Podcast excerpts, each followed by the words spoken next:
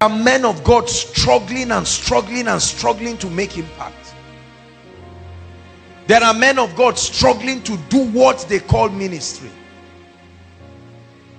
In the world of finance, there are those making impact and there are those living as if God hates them. In the world of family life, there are others raising award-winning children. There are others raising armed robbers and cowards and thieves and, and nuisance to society. In the world of impact, there are those that the hand of God is mighty upon. They are shaking lands and territories and yet there are others scrounging and scrambling for relevance what is responsible for this difference could it be that God decided to choose others could it be that God just hated others is that really it? What would be responsible brothers and sisters for a man who rises up as a nobody? The map of your village not being on the map. And yet you rise to be a global phenomenon where people say thank God you were born. Thank God you did not die. Blessed is the womb that produced this child. What makes that difference? That a man will be born a pauper with rain falling and yet at the end of his life he is a generational blessing. His name becomes an access key to favor. That every time you say i am associated with sam they say which sam? Because of that access is given. What is responsible for this difference in society it's not enough just to love god and know god and pray in tongues.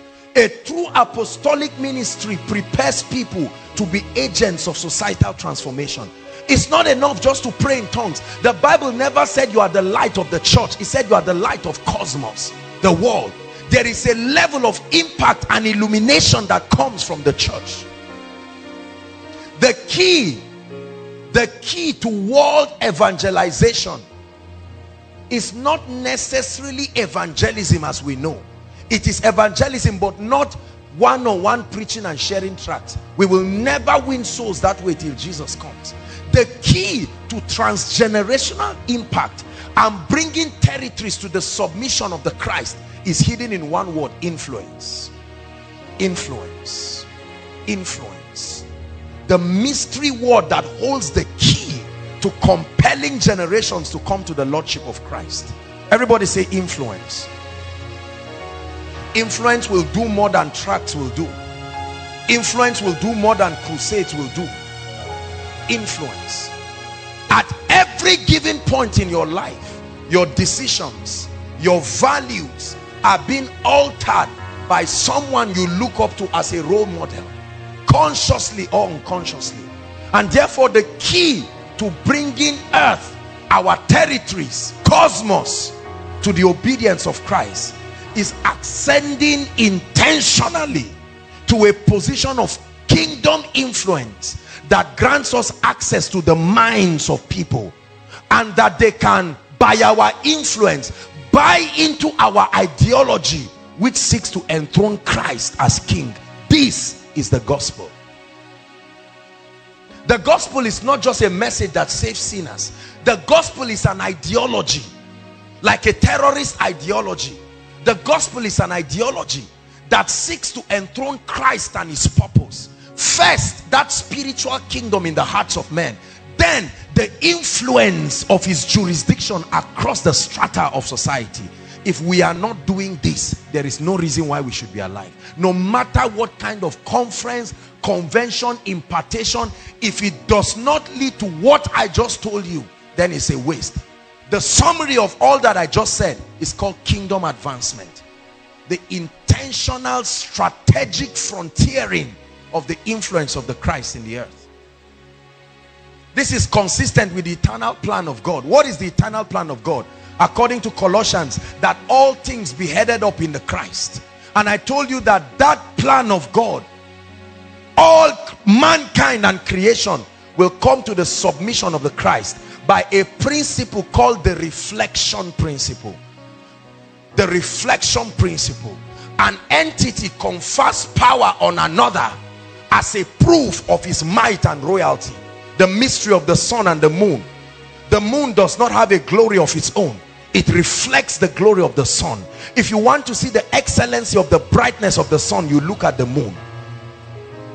The degree to which the moon aligns with the sun is the degree to which it it shines hallelujah christianity is not just a religion to keep you busy until jesus comes christianity is not just a religion to keep you until you get a job or until you graduate or until you get married.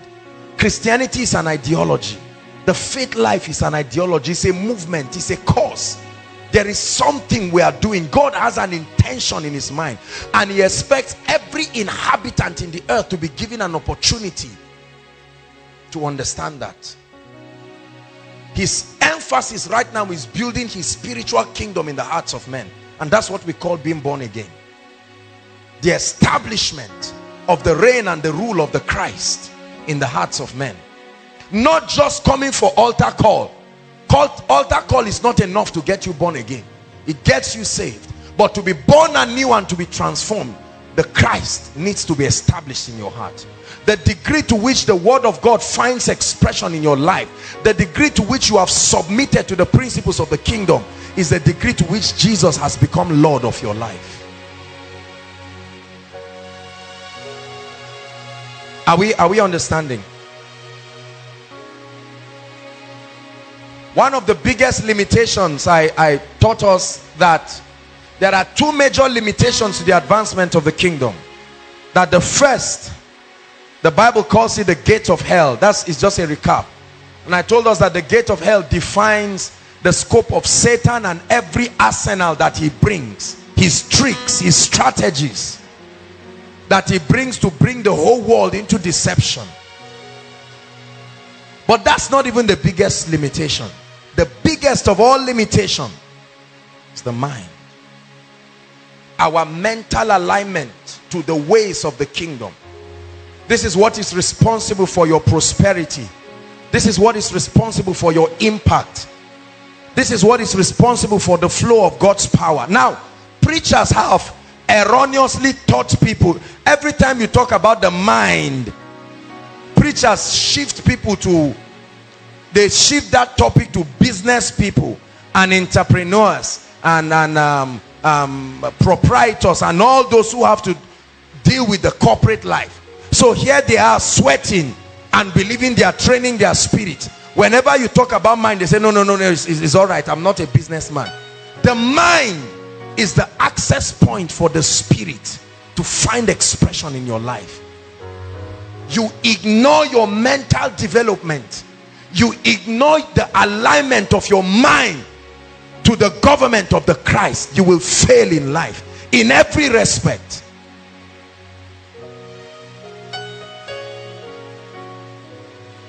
I can never change you until I change your mind. I can never change you till I alter your ideology because your life revolves around your thinking, around your perception about life. There's nothing I can do about your current situation until you are willing to submit your mind to something better. Is God speaking to us? So let's read Proverbs 23 verse 7. Help us, Holy Spirit. One, to read. Just the first phrase. You don't need to read all of those ones down. One, to read.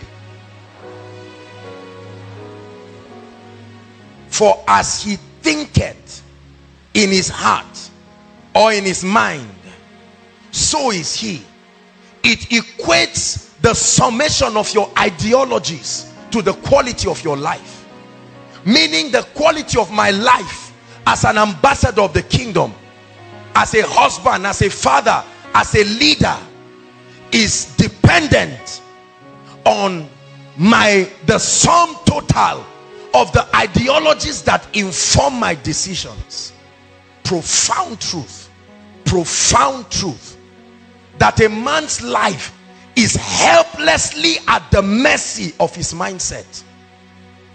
I've done many teachings about mindsets and I will not stop until a transition happens the key to persuasion is repetition not information. Repetition. When a truth is repeated it, it becomes a priority to you. And that's the goal of this teaching. God is doing a mighty work in your life. God is transforming mighty men in this place.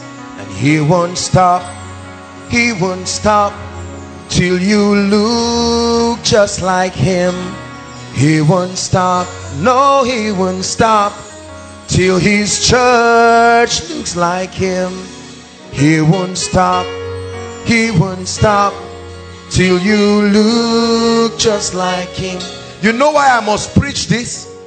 Because seated where you are is the destiny of thousands that have been connected to your grace and your life. And your refusal to rise will make thousands to go to hell millions to perish. Imagine if there was no Benny Hinn. Imagine if there was no Reinhard Bonnke right? Imagine if all of the mighty men that have brought great impact in this generation did not rise. I refuse to let your tears stop me. I refuse to let your anger with me stop me. I will teach it until that transformation happens. You may not see a need to thank me now, but as surely as the Lord God of Israel lives, when you see the excellency of your life above that of your contemporaries, you will find a reason to say, Lord, I thank you. The training process is always difficult because mankind has been designed to live in a comfort zone we are designed to live around an environment that massages our current level. But every time the word begins to come the first thing that happens is your current mentality will resist it. Because it knows that it will have to choose to accept that it is wrong and change. And accepting false is one of the biggest um, ego stinging things for mankind to say oh I'm wrong. I may not have gotten it well this way so we prefer to excuse it away and remain. Friends live together for as long as they think together. The moment one begins to think above, the environment starts driving him away. Right?